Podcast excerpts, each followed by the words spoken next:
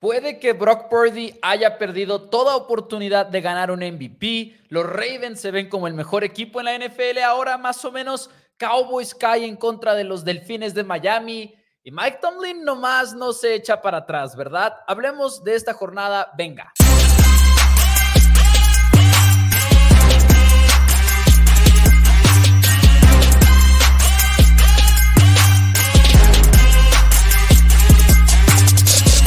Hola a todos y bienvenidos a Four Downs NFL en español. Mi nombre es Mauricio Rodríguez y como todos los días me acompaña mi hermano y coanfitrión Daniel Rodríguez aquí en Four Downs para hablar de toda la NFL y como lo hacemos todos los lunes, resumir la jornada número 16. Debería de ser 16 y el título le puse 17. Ahorita lo arreglo, no pasa nada. No pasa nada. Pero arrancamos en Pittsburgh, donde nada más y nada menos que Mason Rudolph, así es, en la segunda jugada del partido encuentra a George Pickens para un touchdown de 86 yardas. En el tercer cuarto vuelve a conectar con Pickens en un pase de 66 yardas, pero no fue el único que silenció a las críticas, porque Mike Tomlin y su defensiva forzaron a que Jake Browning se quedara con tres intercepciones tres sacks y tampoco dejaron correr a los Bengals. Los Steelers 34, los Bengals 11. Y por supuesto que después de poner una paliza a los Cowboys y hacernos creer a todos que eran intocables, serían los Chargers con nuevo head coach y con Ethan Stick, el coreback siendo el coreback titular, quienes pondrían en jaque a Josh Allen y compañía. Los Chargers podrían haber ganado este encuentro en sábado por la noche, pero decidieron anotar cinco goles de campo y no fueron suficientes cuando empezamos a ver los touchdowns de parte del equipo de los Buffalo Bills. Y Buffalo controla su destino para llegar a los playoffs, ganando este encuentro 24 a 22. Y en Tennessee, Gino Smith tuvo que hacer lo mismo que hizo Brock Purdy perdón, válgame, Drew Lock la semana pasada. Ahora una remontada en el último momento le tocó al coreback veterano y lo consiguió. 14 jugadas para 75 yardas, superando tercera oportunidad en tres ocasiones distintas y termina el juego con un touchdown a Colby Parkinson, 5 yardas, pero la actuación en esa última serie de lujo, los Seahawks 20, los Titans 17. Y hablando de equipos que nos querían convencer, los Indianapolis Colts estaban 5-1 en sus últimos seis juegos y llegaron y, pusieron la peor actuación que podían tener. Iniciaron con una gran posición que termina en touchdown de Jonathan Taylor y después de eso lograron solo tres puntos, mientras que Bian Robinson Drake London y Kyle Pitts se juntaron para más de 200 yardas y una anotación para una victoria más de los Atlanta Falcons, ahora 29 por 10. Y por tercera vez apenas desde 1999, los Cleveland Browns parecen estar listos para un duelo de playoffs. ¿Por qué? Este equipo, Joe Flaco, simplemente lo sigue haciendo una vez más, lanza para más de 300 yardas, 265 de ellas, sin embargo, son para Amari Cooper. La verdad es que touchdown de 77 yardas, touchdown de 7 yardas en nada más 11 recepciones. Los Browns dominaron a los Texans. 36 para Cleveland, 22 para Houston tan cerca y tan lejos para Carolina. Los Packers y los Panthers se juntaron para el partido de más puntos en la semana 16 anotando 63 entre ambos equipos y de alguna manera Barry logró que la ofensiva de Carolina se viera de primer nivel. Bryce Young lanza para más de 300 yardas, anota dos veces, pero fue el show de Jordan Love para los Packers, donde Love lanza dos touchdowns y corre otro, mientras que Aaron Jones supera las 120 yardas por tierra y los Packers sobreviven ganando el partido 33 por 30. Y a pesar de tener una ventaja de 20 puntos y tener a la defensiva que tienen los Jets de Nueva York, las cosas se les complicaron y mucho. La decisión clave de los Commanders que llevó a ello, nada más y nada menos que banquear a Sam Howell por Jacoby Brissett, quien comandó tres series consecutivas de touchdown para recortar la distancia. Sin embargo, Jets escapó de una sorpresa porque con gol de campo de 54 yardas por parte de Greg Sörlane concretaron la victoria Jets 30, Commanders 28. Y los Lions son campeones de la NFC Norte por primera vez en su historia. Suena raro, pero a la vez algo muy esperado. Esto de la mano de Amon Russell Brown que termina con 12 recepciones y más de 100 yardas con una anotación. Jack Birkin, el corredor novato, anota dos veces, mientras que por el otro lado Nick Mullens lanza para 400 yardas y dos touchdowns, pero también lanzó cuatro intercepciones muy costosas. Lamentablemente Vikings no solamente pierde el partido, sino que se confirma el día de hoy el ala cerrada TJ Hawkinson se perderá el resto de la campaña 2023 por un desgarre de ligamento anterior cruzado de la rodilla y ligamento medio cruzado de la rodilla. Entonces, fuerte derrota para los Vikings, quienes caen 30 por 24. Y no se olviden de Mike Evans, que le bastaron siete recepciones nada más para tener 86 yardas en contra de los Jaguares de Jacksonville, además de dos anotaciones. Baker Mayfield y Trevor Lawrence se enfrentaron en un duelo de dos ex primeros picks de sus respectivos drafts, pero nada más uno lució como ellos, ya que Trevor Lawrence sigue batallando dos intercepciones en este partido y Buccaneers sigue en su marcha para ganar la división 30 a 12. Y los Cardinals y, ben, y Bears tenían un partido entre dos equipos que parecían podían seleccionar a un coreback en el próximo draft. Kyler Murray lanza dos touchdowns, Justin Fields anota por tierra y vía por pase y Chicago gana su sexto partido de, la temporada y poniendo interesante la conversación de Fields para este offseason, mientras que Cardinals recupera el puesto número 2 del draft en una derrota 27 para Chicago, Arizona 16 teníamos nada más y nada menos que a Dak Prescott y los Dallas Cowboys montando una serie épica de 17 jugadas para 69 yardas y un touchdown entre, entre Dak Prescott y Brandon Cooks que los puso brevemente arriba en el marcador. El problema, más de tres minutos para la ofensiva del equipo de los Delfines de Miami que supieron tener jugadas puntuales para hacer la diferencia. Jason Sanders metió el gol de campo del Gane mientras contaba con sus manos hasta cinco, indicando dos cosas, los goles de campo que tuvo en el partido y las derrotas de Cowboys estando de visita. Los Cowboys 20, los Dolphins 22. Y los Broncos son otro equipo que nos quería convencer de que serían un posible equipo de postemporada y ahora perdieron su segundo partido de manera consecutiva. Bailey Zappi lanza dos touchdowns y lanza para más de 250 yardas, mientras que New England también anota un touchdown en equipos especiales para anotar 20 puntos en el tercer cuarto, lo cual es más que en 11 partidos en la temporada para los New England Patriots. Y después de que Chad Ryland, el pateador novato, falló un gol de campo y un punto extra, logró anotar el gol de campo de la victoria de 26 a 23. Los Chiefs no necesitaban más que ganarle a los Raiders y ya para clinchar su división el oeste de la americana. Pero este año Patrick Mahomes y compañía son lejos de una garantía. Su ofensiva le regala dos touchdowns a la defensiva del equipo de Las Vegas, además de muchos otros errores clave en este partido. Los Raiders tumban, lo crean o no, a los Chiefs a finales de diciembre 20 a 14. ¡Wow! Y los Eagles llegaban al encuentro con tres derrotas en fila y como se acostumbra, Jalen Hurts anota touchdown por tierra, mientras que por primera vez en mucho tiempo Filadelfia pudo seguir corriendo todo el encuentro y sacaron provecho de ello, con DeAndre Swift acumulando 92 yardas y Kenneth Gainwell 41. AJ Brown, Devonta Smith y Dallas Goodere, todos atrapan para más de 70 yardas y todos participan para la victoria de Eagles que termina no solamente con una derrota 33 por 25 a los Giants, sino con la banqueada del entonces antes estrella Tommy DeVito. Y en Monday Night Football, los Ravens hicieron lo que parecía imposible. No hablo de ganarle a los San Francisco 49ers, Hablo de dominarlos de tal manera. Cinco intercepciones para los corebacks de San Francisco, cuatro para el entonces favorito al MVP Brock Purdy, una para Sam Darnold, pero no es nada más eso. Es hacerlos ver incómodos a lo largo de todo el juego, especialmente al coreback.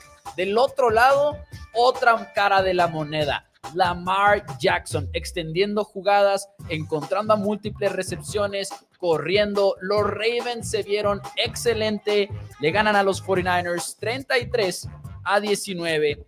Y damas y caballeros, ahora no tenemos Monday Night porque fue en, en el día de ayer. Normalmente este programa es los lunes, ahora es los martes. Venimos de descanso navideño. Una disculpa, yo creo que todavía traía ese descanso, ese modo de descanso. Perdón ahí por los tropiezos en el resumen de mi parte. Eh, pero ya estamos aquí, es lo importante. Y vaya semana, la 16, honestamente, una semana que no veíamos venir muchos resultados, creo yo. La verdad es que nos trae muchas preguntas enormes esta jornada. Eh, ¿Quién es el favorito al MVP? Brock Purdy de plano ya no tiene oportunidad, lo podría ganar Christian McCaffrey. Tenemos preguntas también de los Cowboys, de plano es su realidad, es imposible ganar de visita para ellos. ¿Qué onda con los Steelers que siguen teniendo los Bills de Buffalo? la verdad, Stick. mucho, mucho de qué hablar y como siempre lo hacemos aquí en el programa, pues bueno, es con línea telefónica abierta y, y disponible en nuestros programas de resumen y entra la primera del día muy buenas tardes. ¿Con quién tenemos el gusto el día de hoy? Buenas tardes, Baudani, con Javier Araúne. ¿Qué pasa, Javi? ¿Cómo estás? Bienvenido al programa y cuéntanos, eres la primera llamada del, del programa, no hemos empezado a hablar de ningún juego. ¿Con qué nos arrancamos? Quisiera hablar de un partido que casi me dio hablar y de otro que sí van a hablar. Ok. Quisiera preguntarle a Dani, ¿celebró la victoria? Porque yo fui al estadio, como soy de Denver, de aquí en los Broncos, y todo el estadio estaba enormecido los Patriotas jugaron un gran partido y los Broncos pésimamente. Sí, si eres aficionado de los Patriots y vas a un juego, ok, festeja la victoria, se vale. Pagaste, te costó caro, compraste sus boletos al inicio de la temporada, está bien, no hay ningún problema. Este, si eres un aficionado de los Patriots y ahora de repente ves que estamos en el cuarto puesto del draft y las posibilidades de May y Kelly Williams ya están prácticamente fuera, eh, no debes de festejar eso porque como ya lo he comentado varias veces, los Commanders podrían tener a Joe Burrow como su coreback titular, si es que acaso, y acabamos de perder la llamada, se perdió la llamada, este, a ver si ahorita la... Yo creo que te colgó, dijo... recuperamos. Este, entonces, no, no, no festeja. Ahí, está. estamos recuperando ya la llamada. Perfecto, muchas gracias. Entonces, como estaba diciendo, no la festejé la victoria, de hecho estábamos aquí en nuestra casa, Nochebuena, este, nuestro hermano mayor, como ustedes lo saben, fanático de Somos Broncos, estoy aplaudiendo con él cuando empatan el equipo de Denver, de que sí, vamos Denver, sí se puede. Y terminamos ganando el partido y por eso ahora somos el cuarto equipo en el draft con tres candidatos a ir por un core vacantes de nosotros y eso es una victoria que no sabe a nada, sinceramente. No, pues no. Y la verdad, y una, una pregunta, ¿qué saben del reporte del lesionado, de, lesión de Brock Purdy y de Trent Williams. Lo que más me preocupa es Trent Williams, porque en realidad salió lesionado y ya no volvió a jugar. Eh, falta hacerle resonancias magnéticas a Trent Williams, si no me equivoco, no sería un reporte del 100% de eso. Yo no he visto nada de reporte todavía adicional, obviamente pues es el día después de, muchas veces ya se sabría, eh, pero todavía no escuchamos nada concreto. La verdad es que una lesión significativa para el equipo de San Francisco porque le ha ido muy mal a 49ers cuando no tiene a Trent Williams. Y ahorita hablaremos de ese partido porque definitivamente creo que es diferente este juego que vimos ayer a los demás en los que de plano todo fue por Trent Williams. En esta ocasión creo que no fue así, pero San Francisco sin Trent Williams luce como otra ofensiva. Más desconozco exactamente qué es lo que pasó eh. con él. Lo que sí, Shanahan de inmediato aclaró después del partido. Obviamente Brock Purdy no está banqueado eh, se supone que sí le dieron el alta para regresar al partido técnicamente ayer, pero igual y 49ers vio los números, vio las probabilidades de victoria y dijo, no vamos a salir con, con Purdy hasta que tengamos más información. Eh, lo de Purdy es lo que llaman en inglés un stinger, la verdad no sé muy bien qué signifique, o sea, no, no, no tengo una traducción, que es entre el cuello y el hombro y, la espalda. Este, lo de Trent Williams, el mayor problema es que es una lesión de la ingle, no sabemos qué tan grave es. Mismo partido, el banca, Jalen Moore salió conmocionado. Mismo partido, Aaron Banks, Aaron Banks se lesiona el, el, dedo gordo de este, ¿cómo se llama? Que también son linieros. Son linieros. Son los bancas, los dos bancas, los dos jugadores que entraron después de Trent Williams. Ahorita los tres jugadores que han jugado como tackle izquierdo para los San Francisco 49ers, todos están lesionados. Y un equipo que, perdón Javi, nada más voy a agregar esto rápido, un equipo que ha evadido la mala suerte de lesiones como por tres años. O sea, realmente San Francisco ha sido una racha increíble de suerte en cuanto a la salud que han tenido y ahorita pues golpeándolos en un momento muy poco indicado. Y destacar la defensa de Ravens. Me encanta Kyle Hamilton, podría ser de los mejores este a partir de esta temporada, ha jugado demasiado bien. Sí. sí. Y ahorita lo estaremos comentando todo a fondo, pero esa actuación de, de ayer, la verdad es que es una gran declaración por parte de Baltimore. Pero bueno, Javi, algo que desees agregar, muchísimas gracias por tu llamada. Sería todo, solo quiero agregar que para mi opinión, Fred Warner no, no es el mejor linebacker que hay, sino Rocon Smith. El impacto de Rocon Smith en Ravens ha sido notable desde que él llegó a cómo jugaban. No, no hay impacto de Ray Lewis, pero ha sido un gran linebacker en verdad. Gracias, Javi. Saludos. Y creo que, saludos, y creo que puedes hacer argumentos al respecto. Creo que es de los muy pocos que puedes utilizar para esa discusión y se me hace válida hasta ah, cierto punto. Tenemos otra llamada, lo que estamos más rápido. Aquí había un comentario que. Ah, no, no, pero ahorita entramos un poquito más a fondo, mejor en esa pregunta. Muy buenas tardes. ¿Con quién tenemos el gusto el día de hoy? Octavio Gómez. ¿Qué tal, Octavio? Bienvenido al programa y cuéntanos de qué quieres hablar el día de hoy. No, pues del partido de ayer. Yo ya les había comentado anteriormente, no sé si recuerdo, dos o tres semanas atrás, de ese partido de Baltimore. Yo iba con Baltimore y no me equivoqué y demostró que ese equipo está para ser el, campeón del Super Bowl. Aplastó definitivamente ayer a San Francisco. Yo pensé que esa defensa no era tan, tan fuerte como se vio ayer, pero sí demostró que está para cosas grandes ese equipo de Baltimore. Sin, sin lugar a dudas, creo que Baltimore Creo, creo, que hemos hablado mucho a lo largo de la temporada que los equipos de la conferencia americana, muchos no te terminan de convencer y sí que de repente dijimos Buffalo Bills con todo la semana pasada y ahora estuvieron a una nada de perder en contra Eaton Stick y los LA Chargers, como hablábamos en el resumen. Y ahí los Ravens tenían como que ese, ese carente de victorias tan, tan importantes y tan aplastantes. Siguiente semana son los Miami Dolphins, podrían todavía acomodarse más, como decir, realmente igual y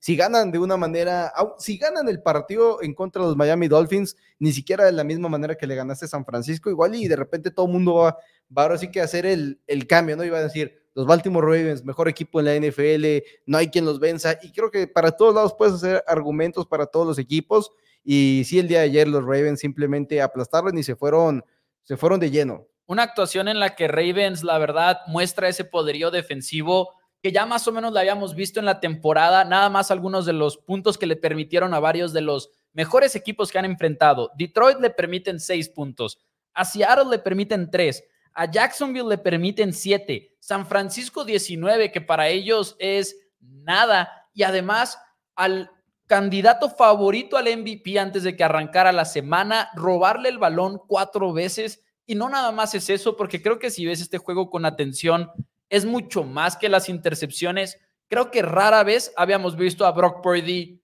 dudar en la bolsa de protección. Lo habíamos visto hacer decisiones erráticas y lanzar bombazos arriesgados, pero rara vez lo habíamos visto realmente verse indeciso de que no está ahí la primera lectura y de repente entrar en mucha presión para llegar a la segunda. Simplemente lo que hizo la defensiva de Ravens fue confundirlo, pero además siempre volteándolo a ver a él porque jugaron cobertura de zona todo el encuentro prácticamente y siempre un paso adelante, un paso adelante, un pase adelante. Y eso le costó al menos ahorita el ser el favorito a, ganar el MVP. Muy probablemente le costó ya el premio de por sí. Y, ahorita hablaremos de más, pero Octavio, no sé si tengas algo que agregar a este encuentro que la verdad fue increíble la actuación defensiva. La de fue, fue bastante física. Ayer Will Cody estuvo completamente incómodo, aunque estaba dentro de la bolsa de protección, no, no estaba tranquilo porque no hallaba qué hacer, porque no sabía ni por dónde le llegaban, pues ya sea por un lado o por el otro, pero siempre estuvo bajo presión, no estuvo cómodo en todo el partido. Muy.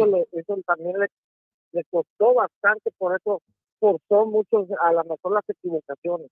Muy de acuerdo. ¿Algo que desees agregar, Octavio? Muchas gracias por tu llamada. No, nada más, y decirles que qué bueno que se hayan pasado bien, espero que hayan pasado bien en familia, como yo acá pasé con mi hermano, y pues seguir disfrutando del programa como siempre y adelante.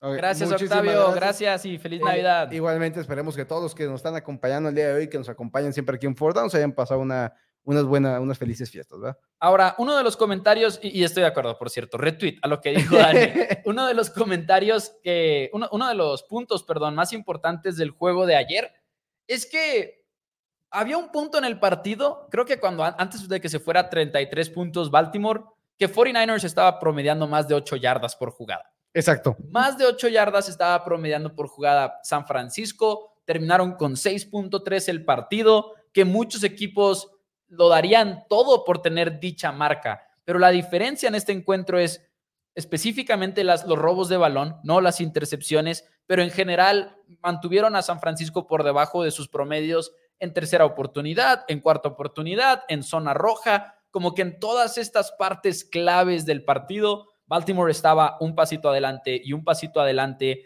Y lo que me encanta de esta defensiva de McDonald, y hay mucho de qué hablar del otro lado del balón, que ahorita lo haremos, ¿no? Con lo de Lamar Jackson, pero es una defensiva que varía mucho de semana a semana. Y ahora no hicieron nada muy raro, simplemente fue de alineaciones tradicionales, 4-3, jugar zona y forzar errores. Pero ves todas las jugadas que hicieron los defensivos en la secundaria y todos tuvieron tacleadas clave, todos tuvieron intercepciones, digo, también dieron cinco los 49ers, pero creo que fueron entre qué, entre tres jugadores, si no mal recuerdo, cuatro. Eh, no me acuerdo si hubo entre cuatro o entre, o entre tres, pero mínimo uno sí tuvo intercepción repetida, ¿no? Las jugadas, Kyle Hamilton, ya lo mencionaron ahorita en la llamada, el mejor safety probablemente de la NFL en este momento. Estamos esperando noticias de su lesión también. Y así como puede estar abajo en la caja, puede estar en lo profundo puede estar como cornerback.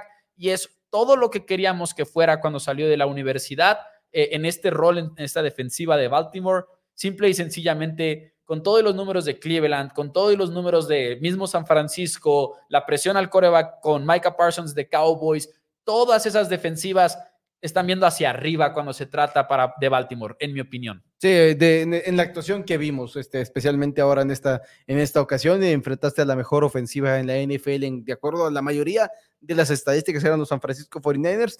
Y ok, al mismo tiempo volteas a ver el resultado y dices, con cuatro robos de balón, igual debe haber sido una peor, cinco robos de balón, debe haber sido una peor paliza. Y al mismo tiempo te frenaste con cuatro goles de campo, metió, no, tres goles de campo, metió Justin Tucker, entonces igual pudo haber sido una, realmente una mayor paliza. Mm, entrando al cuarto cuarto, al tercer cuarto, parecía que Baltimore tenía el total y absoluto control del encuentro. Ahorita comenta Eric Guerrero que además dejaron de correr con Christian McCaffrey y aquí es donde, ok, Sí, dejaron de correr con Christian McCaffrey. Mucha gente ha estado muy criticó mucho a San Francisco. Es que ¿por qué no estaban corriendo más el balón?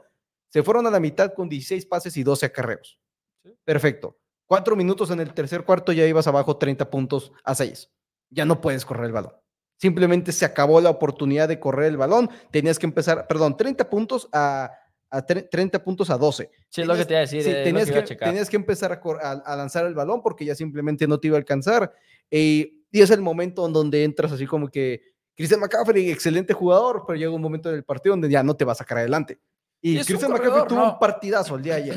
sí. Y, ha tenido muy buenos partidos en las derrotas de San Francisco y simplemente los, ha, los, han perdido porque pues, no puede ser este, el, el mismo, el, el, MVP, ¿verdad? Pero bueno, eh, creo que no dejas de correr el balón por, este, no, no fue un mal plan de juego, pues eso es lo que quiere llegar. Creo que estabas corriendo bien el balón al inicio, creo que simplemente se empezaron a estancar en, cuando llegaban al lado del equipo de los Baltimore Ravens, con sacks, con castigos, etcétera, el gol de campo y de repente es cuando todo se derrumbó para el equipo de San Francisco y no pudieron ponerse realmente, mantener el juego cerrado. Y ya en la segunda mitad, parpadeamos, vas abajo por una paliza y es que Brock Purdy intenta sacar. Y lamentablemente el día de ayer confundieron mucho a Brock Purdy y al final de cuentas, mucho de esto puede ser de esta experiencia, que simplemente no tiene tantos juegos en el campo y quizás esto que le hizo Baltimore esta semana ya no se lo vas a poder hacer probablemente.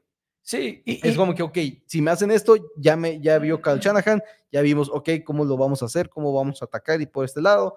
Y también nos termina de dar un poquito más de preocupaciones, por así decirlo, es que la ofensiva de los San Francisco 49ers, y había un comentario al inicio que preocupado por los 49ers de parte de Leonardo Valdés, y yo creo que obviamente no estamos ni cerca de eh, apretar el botón de pánico, no, para nada. mucho menos, pero el único es, sigue Kyle Shanahan sin poder ayudar a que su ofensiva voltee un partido en el cuarto cuarto. Cero ganados, 37 perdidos, cuando van perdiendo por ocho puntos o más en el cuarto cuarto.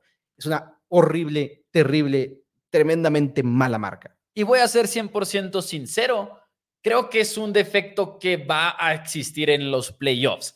Estoy muy de acuerdo en que no hay por qué presionar ningún botón de pánico, porque muy rara vez se va a ver en esta situación San Francisco de ir perdiendo un juego a este nivel, pero te vas abajo por múltiples posesiones en los playoffs en contra del equipo que sea y vas a estar en problemas.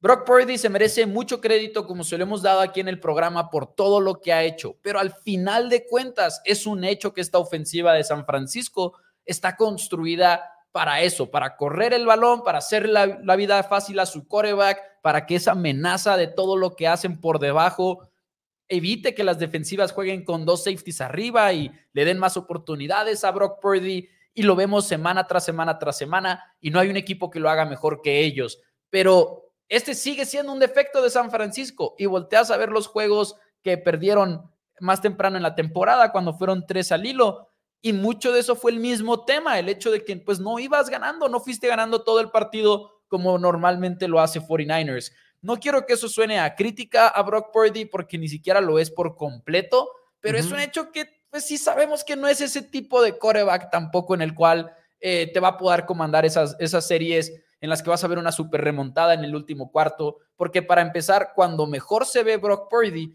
cuando Brock Purdy se ve como ese coreback que es el número uno en eficiencia en la NFL, están usando play action, están usando eh, conceptos en los que tiran bombazos en primer down y en segundo down, están usando la amenaza de McCaffrey, de Divo en movimiento, pero ayer vas abajo en el marcador y Ravens no estaba haciendo nada exótico. Ravens ni siquiera mandó tanta presión, de hecho fue muy poca. Ravens nomás estaba echando para atrás en zonas, en zonas, en zonas. Y ese mundo va a ser muy difícil para los 49ers. El tema de que debería de emocionar mucho a los aficionados de San Francisco es que es extremadamente difícil vivir en ese mundo. O sea, llegar a ese punto en el partido. No lo hemos visto en casi todo el año y ahora fueron cinco robos de balón y por eso estabas en ese mundo. Y, y tenemos una llamada nomás en, como dices, entramos a la segunda mitad y el equipo de Baltimore no tenía el absoluto control del partido y ya llevaba múltiples robos de balón. Exacto. Y, y, es como que dices, ok, o sea, tienes esa ventaja que toda puedes este, responder. Y lo que sí es que una vez más nos recuerda de esa línea ofensiva, que sin Trent Williams realmente va a ser un problema. Así que esperemos Trent Williams pueda jugar, porque sin Trent Williams esa línea ofensiva se cae por completo. Sí, y nomás quiero decirlo porque yo sé que no te refieres a, a esto que quiero decir. He visto mucha gente que dice, no, cuando Trent Williams se lesiona, han valido los 49ers y, o sea, es cierto porque ha sido la realidad, pero lo de ayer fue muy diferente a esos primeros tres ah, juegos. claro, o sea, lo de ayer es, lo hubieran perdido igual casi casi con todo y Trent Williams ahí. Eh, tenemos una llamada aquí en, en 804 Downs. ¿Con quién tenemos el gusto? Muy buenas tardes. ¿Qué tal, muchachos? Andrés del ¿Qué, ¿Qué pasa, Andrés? ¿Qué pasa? Bienvenido. Cuéntanos de qué quieres hablar. No creo que estén tan contentos como yo, ¿verdad? Pero pues ahí vamos. Este, no, aprovechando con el juego de, de 49ers, que, que feo se vio el, el, coreback, no fue tanto la, la ofensiva, como bien comentas ahí, de la línea ofensiva con William. Pues sí se ve, nota que bajas en calidad muy drástico, ¿verdad? pero pues de hecho echarle la culpa a William, la ausencia de William, pues no creo, sí fue un muy mal juego de, de. Ah, no, sí, 100%. Yo nomás este, comentando de que, o sea, podemos ver más juegos así, siempre y cuando no esté Trent Williams, porque fue una de las grandes razones por la cual su ofensiva no caminó en esa primera racha de derrotas. Sí, no, definitivamente. ayer fue Brock Purdy la razón número uno. Ahora, del otro lado, Andrés, ¿qué tal Lamar Jackson haciendo ese partido en el cual jugada tras jugada que no estaba ahí, él la extendía, él hacía la jugada, él corría o lanzaba, más que nada lanzaba, de hecho Creo que en este partido casi no corrió 45 yardas, pero tampoco un juego en el cual se enfocaran mucho en eso. Eh, mágica la actuación de Lamar Jackson y en mi opinión demostrando que sigue siendo uno de los mejores quarterbacks en la NFL. Fíjate que, que estuvo interesante el ver cómo creo que tuvo mucho factor Lamar en la, habilidad que tuvo porque se quitó varios aquellos detrás de la línea, o sea, no es como que, eh, como bien dices, no, no los se comió a, San Francisco, sobre todo a Bosa y a, y Show, que le llegaron, pero las veces que le llegaron y los supieron detener, los, los logró esquivar. Entonces, sí le daría bastante mérito en eso, no como corredor, sino como el, el pocket passes para poder este encontrar a sus receptores, ¿no? Porque esas jugadas, pues no, no eran como para correr, sino para quitarse la presión y poder encontrar a sus, a receptores.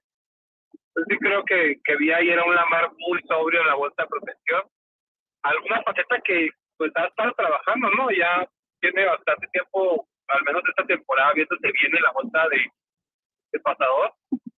Y pues en cualquier momento se puede aplicar la, en las dos días, ¿no? Con esa doble opción con, con correr.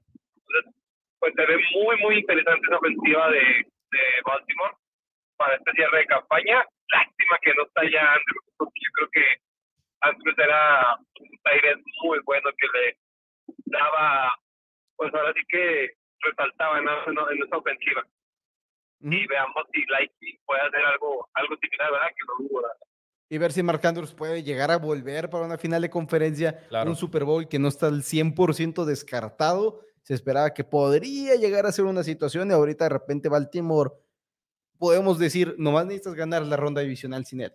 Y ya para la final de conferencia ya lo tienes, porque Ravens encaminado a ser el sembrado número uno, claro, con una victoria en contra de, de Miami la próxima semana, que esperemos que se dé, porque como he dicho, Bills, Dolphins, quiero que sea el Sunday Night Football de la semana 18, lo necesitamos. sería genial. Lo necesitamos en la NFL. Lamar Jackson, 70% de los pases completos en contra del Blitz, 85% en cuando estaban usando play action, simplemente una gran actuación por parte de los Ravens, tumban a los 49ers. Andrés, algo que quieras agregar, muchísimas gracias por tu llamada. Nada más hay un hot take. Creo, o sea, casi estoy seguro, un 80%, que los Niners no se van a quedar con super temprano. Van a perder alguno de los siguientes y me late que es contra Commanders, ¿eh? ni siquiera contra Rams. Ah, sí, sí, sí, es demasiado hot take. Y, pero tienen otro juego que sí está más cerrado, ¿no? Que quiero ver ese hot take con dinero en juego. No. Con dinero en juego. O sea, no, no que contra mí, porque yo no voy a tomar esa apuesta. Ah, ya, pero ya, ¿qué te gusta que pague? Aquí me estoy metiendo rápidamente. Y está, es casi 14 puntos favorito este, el equipo de los 49ers, te paga 6 a 1, ¿Quién es su siguiente partido? es, está más difícil, ¿no? Mm, no, debes, es, es, Rams, es, Rams, es Rams. Ese sí lo puede perder. Rams está más complicado. Ese sí lo puede llegar a perder. Andrés, muchas gracias. Hasta luego, les bien. Saludos. E, ese, en una de esas, la neta sí lo pierden, ¿eh? O sea, van a ser favoritos y deberían de serlo, pero Rams igual y sí Ahora, su mejor versión. Ese fue uno de los grandes partidos más. Hay otro, hay muchos partidos de allá para pasar a pasar la página. Y creo que el otro que tenemos que entrar es el los Miami Dolphins en contra de los Dallas Cowboys. Un partido en el cual entramos con Dallas, no sabemos si puede ganar de visita. Y número dos, Miami no sabemos si le puede ganar a un equipo este, contendiente, un equipo con marca ganadora. Y creo que nos vamos en una muy clara respuesta de ninguno de los dos equipos, porque entiendo, mucha gente está diciendo, Ahí está claramente Miami Dolphins, super equipo, los Dallas Cowboys no sirven para nada. Y ok, si un equipo no sirve para nada, como una victoria por dos puntos contra ese equipo, es como que la super declaración de todas. Entonces, sí entiendo como que nos quedamos del todo. El equipo de los Miami Dolphins es una buena victoria, sin lugar a dudas, una victoria que le sale costosa. Raheem Monster se lesionó un rato, Jalen Waddle no sabemos qué le va a pasar. Es un equipo que ya de por sí ha estado ahí lidiando con unas cuantas este, lesiones, ¿verdad?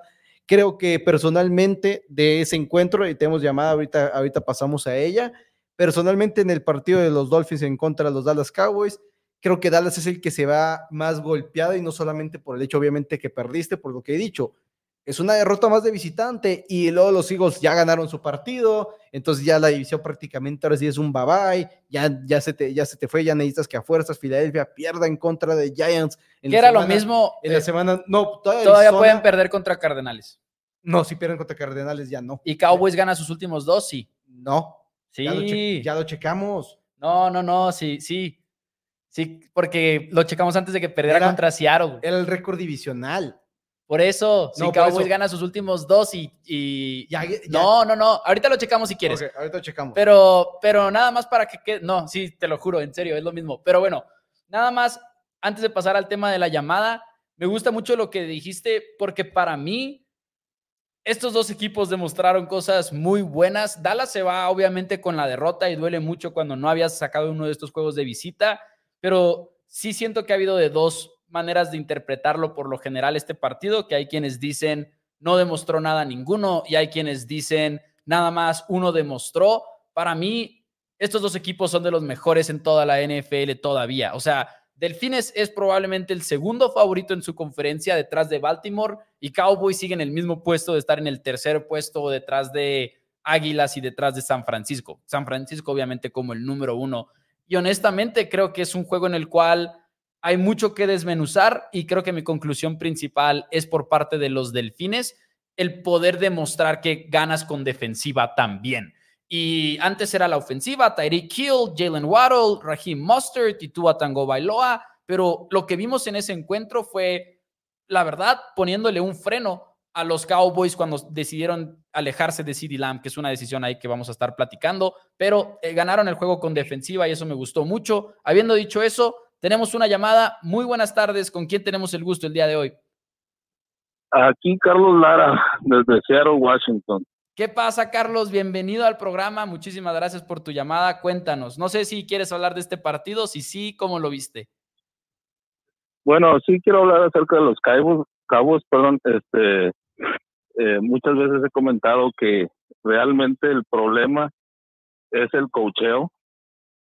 Este, McCarthy juega muy timorato, muy cobardiano. Empezó jugando bien agresivo después, quién sabe qué le pasó.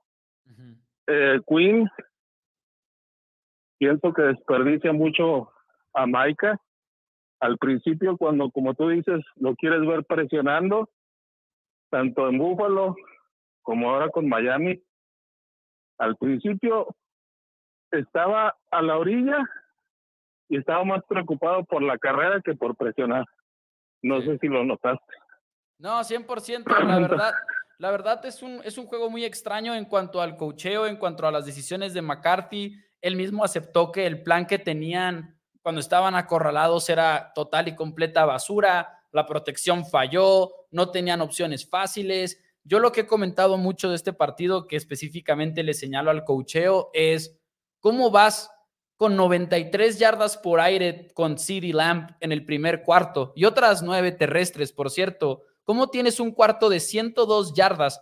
Delfines no cambia la cobertura de cómo le están jugando a CD Lamb y CD no tiene una recepción hasta el cuarto cuarto de nuevo. ¿Cómo pasa el segundo y el tercer cuarto sin que le des el balón a CD Lamb? Para mí eso es completamente inaceptable, inexplicable. CD habló con los reporteros al final del encuentro y dijo, estuvo muy raro y la verdad, si me van a, si me van a involucrar, que me mantengan involucrado. Y es como que un golpe al cocheo pero la verdad no estoy en contra de que lo diga porque es uno de esos juegos que dices, eh, no sé a qué fue el. yo, yo, estoy en contra de que lo digas. Yo creo que los trapos sucios no se sacan. eso no es un trapo sucio. Eso es un receptor número uno quejándose de que no le lanzaron el balón por dos cuartos. No es un trapo sucio. Un trapo sucio es exponer algo que pasó en una junta o algo así. Esto pasa con todos los receptores número uno. Muchos de los receptores número uno lo hacen en cuando están, han estado en equipos campeones, cuando han estado en equipos ganadores. No tengo ninguna queja con ello. tengo una queja con Mike McCarthy para empezar teniendo esa falta de involucramiento con CD. No sé cómo lo hayas visto tú.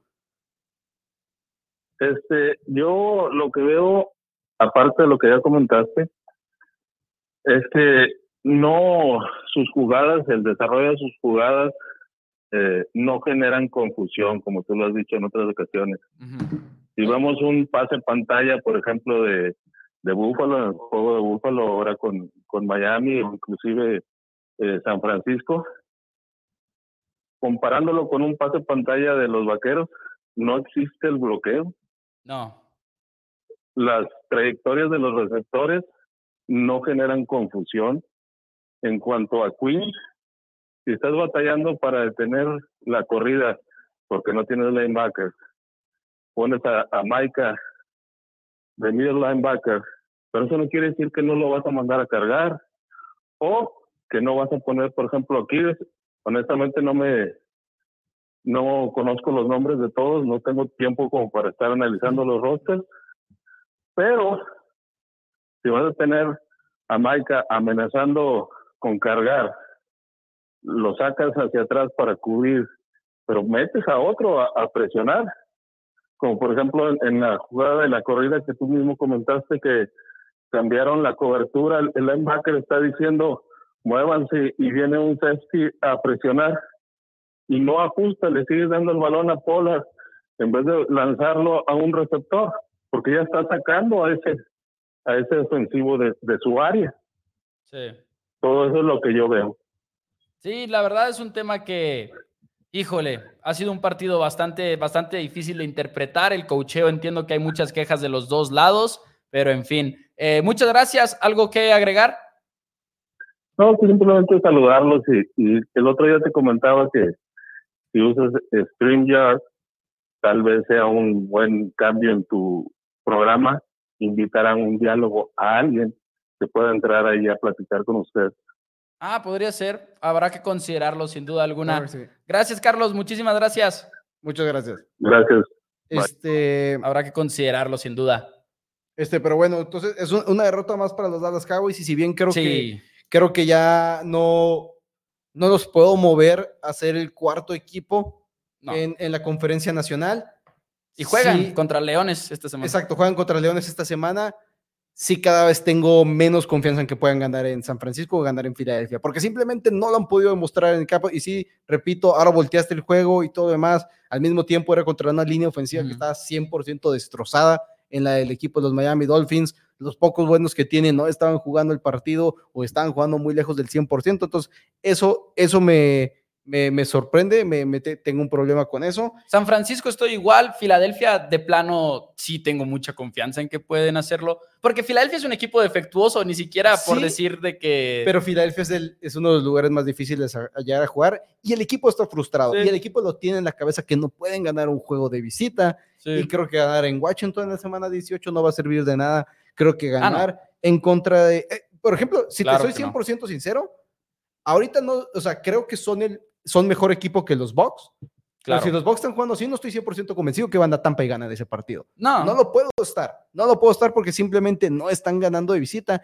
y Tampa Bay de repente está empezando a agarrar un carrito muy, muy interesante el, el- el- el Sí. equipo de los, este, ¿cómo se llama? De los Tampa Bay Bucks. Ya no son igual y de repente eso, volteamos y puede ser un equipo más peligroso. Los Lions, primer juego de local en la, en la postemporada, en quién sabe cuántos años, de repente es, ok, igual y simplemente los partidos se les pueden complicar y sí tengo ese, ese peligro. Mientras Miami Dolphins Quiero verlos esta semana en contra de los Baltimore Ravens. Va a ser un gran, gran partido. Ojalá gane Ravens, ojalá tengamos ese juego en la semana número 18. Pero bueno, más otro partido del que quieras hablar. Eh, muchos, muchos. Quisiera hablar de Detroit en contra de los Vikings también, porque Detroit, la verdad es que sigue viéndose muy bien y lo hemos platicado mucho y creo que nos sacamos un 10, la verdad, en la previa de este encuentro, porque hablábamos de cómo Minnesota podría complicársele a los Lions, pero hablábamos específicamente de una cosa es que seas súper agresivo como lo es Brian Flores con su defensiva y mande cargas y cargas y cargas. En el 64% de las jugadas le mandaron blitz a Jared Goff.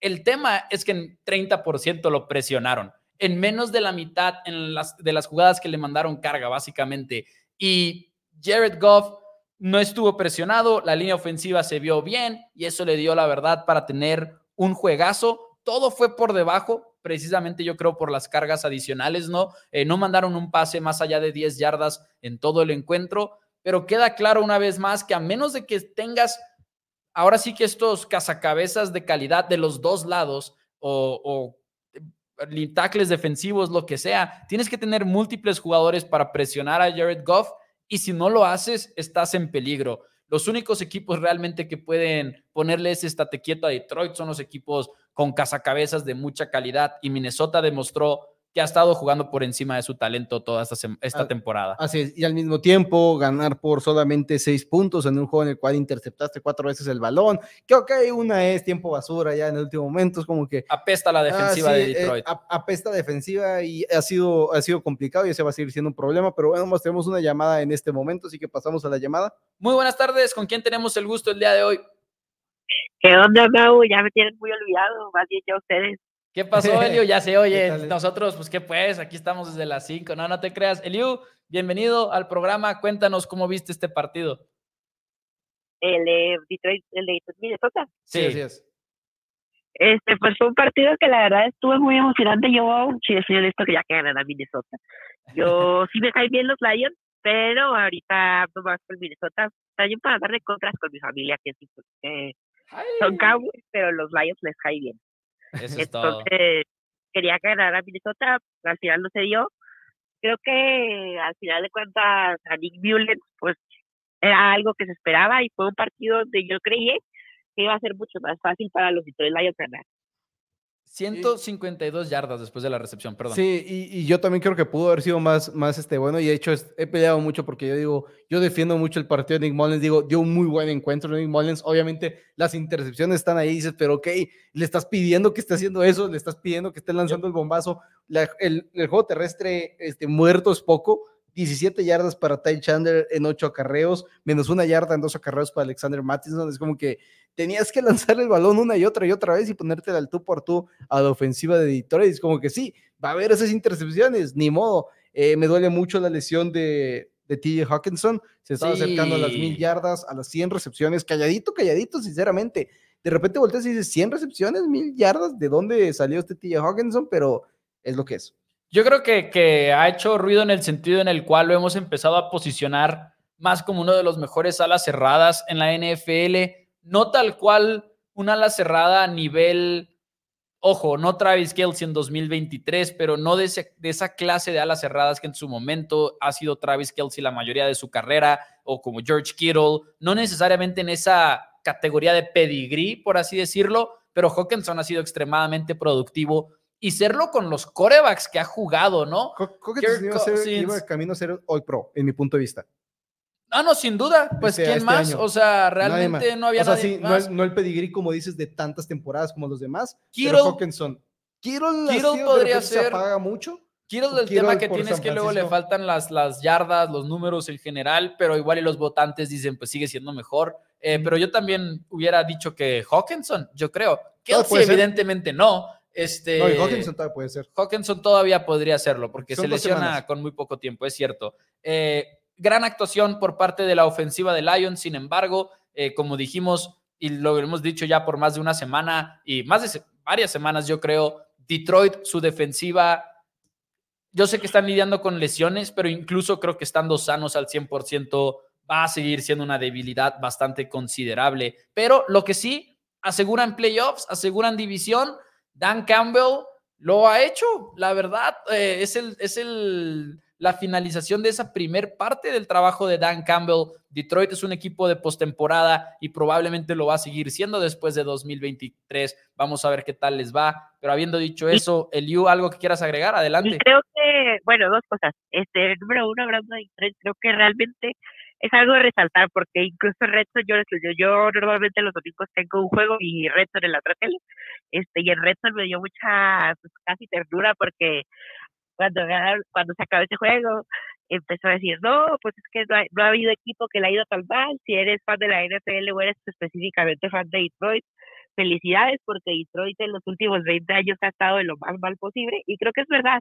Eso decía que la NFL es una liga que con tiempo, a algunos les toma más tiempo que a otros, pero te levantas porque el sistema hecho para, está hecho para que te levantes y eso es lo que más nos gusta de esta liga, que puedes levantarte en un par de años y con la gente salir ahí el draft se pueden hacer grandes cosas.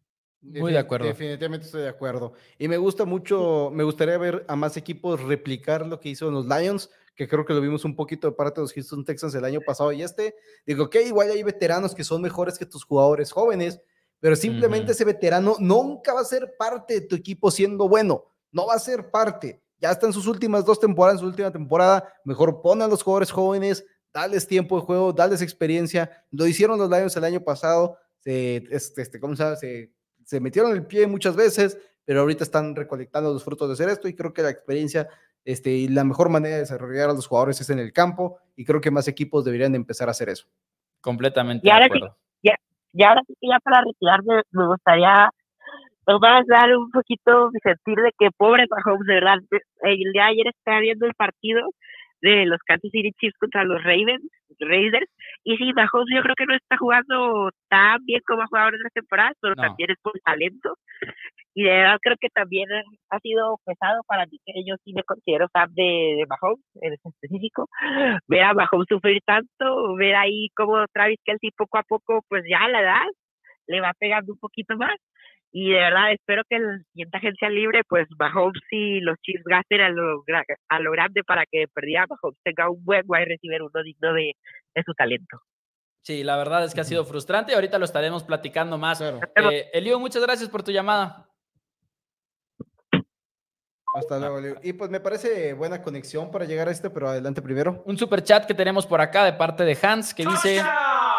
Mau, saludos y Go Cowboys, saludos al tremendo Hans, muchísimas gracias como siempre por estar por aquí y por el super chat, se aprecia mucho el comentario y el donativo. Adelante. Me, parece, me parece buena conexión para llegar a este partido este, del equipo de los Kansas City Chiefs, que aparte vuelven a perder a Isaiah Pacheco, ahora el protocolo de conmoción cerebral, un rodillazo, una cabeza sin casco, muy peligrosa la situación, qué bueno que realmente parece que no pasó a mayores, entre comillas, ¿verdad? Que no puede, parece ser, no puede que no sea tan grave, pero ahorita había un comentario sobre la conferencia americana y yo en este momento sí ya estoy 100% convencido de que Hay, mucha gente está diciendo, igual y vemos a los Chiefs y ver si por fin puede Patrick Mahomes ganar un juego de visitante, porque no lo ha hecho, ganar un juego de visitante en la postemporada, porque no ha necesitado, porque siempre están en la red, o sea, no se encontrará, él simplemente no ha habido, no es de que va cero ganados y tres perdidos o cero dos, no, no ha tenido juegos de visitantes, porque los Super Bowls es terreno neutral, tampoco es de visitante, y no sé ni siquiera si lo vamos a poder ver, porque no sé si pueden ganar el primer juego de la postemporada.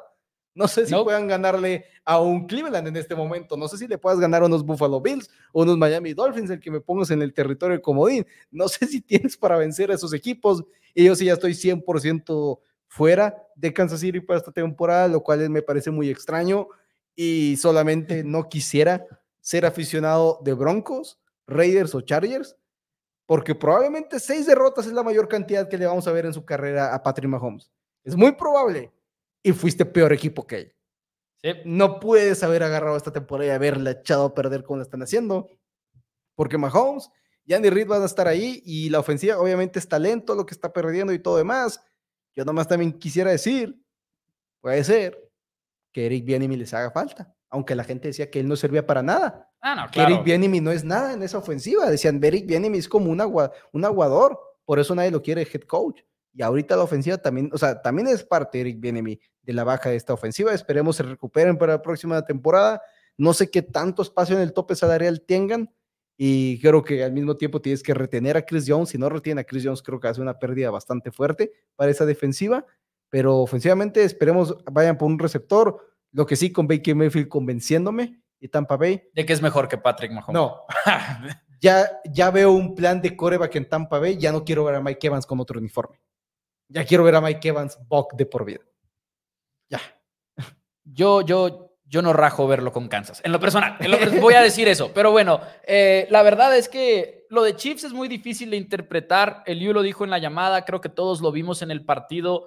Mahomes está pasando por esta fase tan extraña en la que sí, nada está saliendo bien en, muchos sentidos, en muchos sentidos sí está saliendo bien y ahorita hablaremos de eso, pero cuando lo ves sufrir con los castigos de sus compañeros, con los errores mentales de sus compañeros, que van desde drops hasta simplemente no estar en el lugar correcto, y luego eso se traduce a errores propios de él en los que como que no está confiando en ellos o de repente dice, si no hago esta jugada de fantasía, no va a salir esta serie y por eso voy a lanzar un pase extremadamente forzado que resulta en, una intercepción y soy el tercer coreback con mayor cantidad de intercepciones en, en lo que va de la campaña.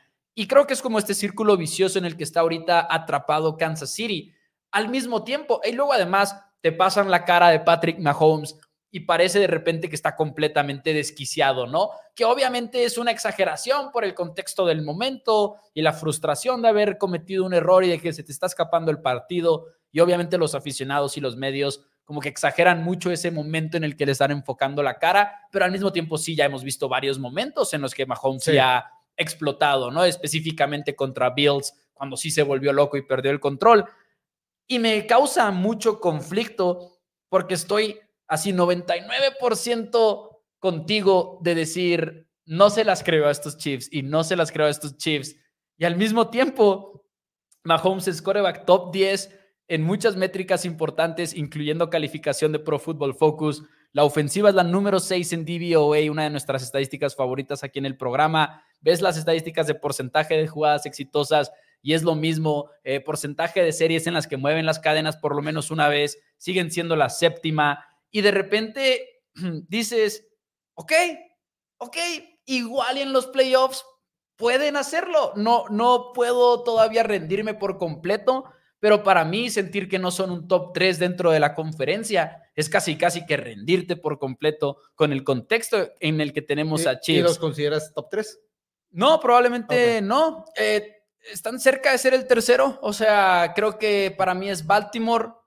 Para mí es. Baltimore, Buffalo, Miami, los tengo los tres por encima de Chiefs. Voy, y- voy, voy, voy, voy, voy. Este, Baltimore, Miami, y creo que Buffalo y podría meter ahí en el cuarto a Kansas en la discusión. Y, Sí, sí, sí. porque no- Cleveland, por ejemplo, sí, sí, me iría con Chiefs si hoy se enfrentaran en Cleveland y todo. Me iría con Chiefs, la verdad. No No podría, no podría no hacerlo. Bueno, en Kansas porque sí. tampoco es como que no hemos visto a Joe Flaco no. apestar en Eh, muchos de estos en Kansas- partidos. En ¿no? Kansas me iría con Chiefs. en Cleveland, en Cleveland. Eh, en Cleveland no, seguramente Que no, se enfrentarían, pero. En cualquiera de los lados, ok, sí me iría con, con Kansas City. ¿Estaría atónito de una derrota de los Chiefs? No. ¿Estaría, No. ¿Estaría atónito de que los Colts vayan a dar rojete y le ganan a los Chiefs? No. No estaría atónito. Y aquí voy a, y aquí voy a esto, porque estoy contigo, o sea, es a lo que me refiero. No hemos visto a estos Chiefs batallar tanto, pero con estos números de ser las de las mejores ofensivas, de los mejores equipos en todas las estadísticas, que quien me diga que las estadísticas no importan, discúlpenme, pero eso es falso. No importarán para el resultado final, no todos queremos el Super Bowl, pero para evaluar equipos, claro que importan las estadísticas y las estadísticas importantes, ¿no?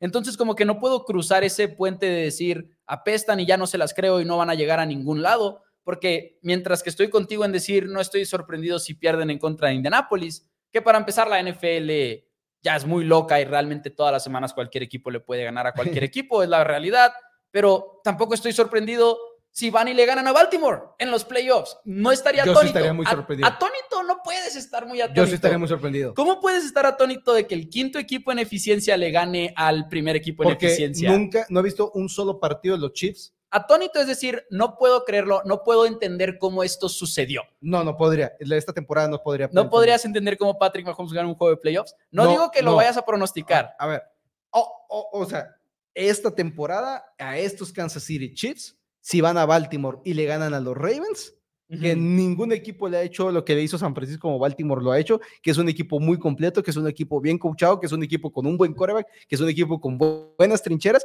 Si de repente los Chiefs que no han funcionado en todo el año, que sí DVOA, yo la defiendo mucho y tú sabes, no, me gusta mucho. Claro, claro. Veo DVOA y digo, no entiendo cómo están ahí. Y son de esos equipos que dices, no entiendo cómo están ahí.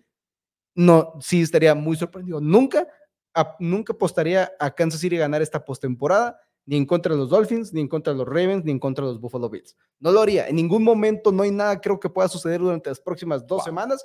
Fue una lesión de un quarterback titular de estos tres equipos para que te diga, voy con Patrick Mahomes y los Chiefs, porque simplemente ya no se las puedo comprar. Sí, ¿no? Ya no se las puedo comprar. Yo Ahora, vi a Deshaun Watson meterle 31 puntos, eh, 33 puntos a este equipo de Baltimore. ¿Me explico? Realmente creo que no, Sí, no, no le- cruzaría ese puente de decir atónito. Pero, pero también vi a un equipo que iba perdiendo entrado el segundo cuarto, bastantito avanzado en contra de los New England Patriots, 10 por 7. Ah, claro. O sea, yo creo que es un equipo que no tiene. Ahora, para el comentario José Torres Andrade, que Mahomes ya no le motiva nada y perdió las ganas de jugar, el hecho que lo vean tan frustrado en el campo, Damn it. el hecho que lo vean tan frustrado en el campo, solamente te canta que realmente tiene ganas de jugar. Realmente está frustrado con los resultados. Por Sí, favor. sí, no, no, por no. favor, no sean esos señores. No, no, no. Por favor, no sean ese tío en la cena de Navidad, aunque ya pasó, viene el año nuevo, no sean ese tío. por no, no, pero fuera de broma, fuera de broma, pues no, no es eso, José. No, no, no creo que sea eso en lo más mínimo. De hecho, no es que no crea, estamos seguros que no lo es. Eh, dice por acá, perro no come perro, que bueno, a fin ya nos ganaron en Frankfurt. Ha sido una liga con resultados muy inconsistentes, Juegos en extranjero no los considero yo mucho en mis aulas. Y a pesar de que no impacta por lo general. las ni nada. matemáticas uno a uno de, o sea, sí entiendo esas matemáticas de NFL, ya pasó esto, va a pasar lo que sigue, no funciona así en la NFL. Y sí, obviamente todo puede No, no. suceder, todos los resultados pueden pasar, pero es lo que pronosticarías. Y yo sí no, yo no sí no siento. Ah, no, no, por eso dije, no, es lo que sé. pronosticarías. No, no, yo sé, yo sé, yo sé, yo sé. Ajá. Yo sé. O sea, Es decir, va a ser un juego competitivo. Cuando juegue Baltimore y Kansas City, si juegan en los playoffs, Es va a ser un juego ajá, competitivo. Yo ahorita, por ejemplo, no lo siento. No, No, lo no, siento. no. De hecho, si, si me pones Baltimore en Kansas este momento, yo creo que Baltimore es favorito en el mundo de las apuestas y sería algo impensable. Pero bueno, ah, no, obviamente es favorito Baltimore En en, el mundo Kansas- de las apuestas. en Kansas sería la primera vez en la En carrera Kansas, de en Kansas ha de ser un 1 para cualquiera de los dos lados, seguramente. Este, otro juego del que quieras hablar. Eh, de los corgis de la carrera que hubo de corgis en el Monday Night Football, como dice por acá Tono Ortiz, la verdad es que fue espectacular ese, ese show. Eh, algo más de lo que pudiéramos hablar. Mm, Pues creo que ha mencionado mucho de cómo Bucaneros ha evolucionado y está aplastando. Creo que la verdad ha qué sido genial. paliza, qué destrozado Jacksonville Jaguars. Ujú. este, muy preocupado de la situación de Trevor Lawrence. Le agregamos a su lesión la lesión ahora del hombro. Podría no jugar esta semana. Podría ser una lesión bastante este, interesante para esta situación. Interesante en el lado negativo de la palabra. Pues de repente el- Sí. la división sur de la conferencia americana está 100% abierta.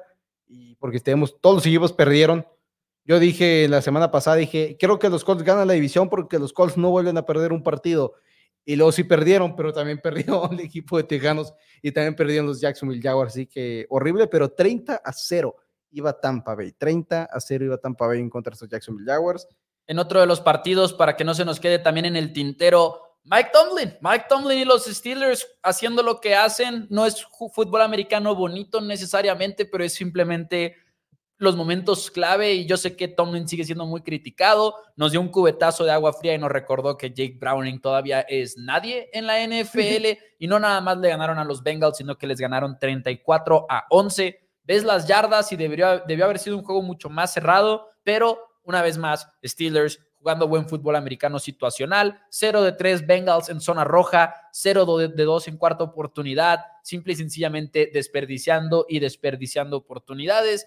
Y Steelers sigue siendo un equipo al cual nadie le cree, pero Mason Rudolph, wow, Mason Rudolph tuvo un juego de 290 yardas y dos touchdowns, cero intercepciones. Y la verdad es que ves el partido y se vio bien, se vio, o sea, no es un juego nomás de estadística, es un juego en el que Rudolph se vio la verdad, como el mejor coreback que hemos visto en Pittsburgh, posiblemente esta campaña, a excepción del partido en el que Kenny Pickett metió 421 yardas de ofensiva total, eh, pero wow, wow, no esperaba eso.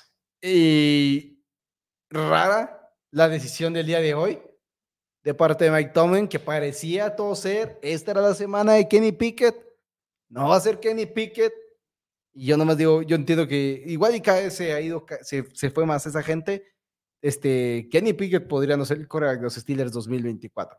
No que sea Mason Rudolph. Es lo que te iba a decir. No que sea Mason Rudolph. No lo va a banquear pero No, no estoy atónito si los Steelers seleccionan a un coreback en, el primer, en la primera ronda del draft el próximo año. No. No estoy sorprendido.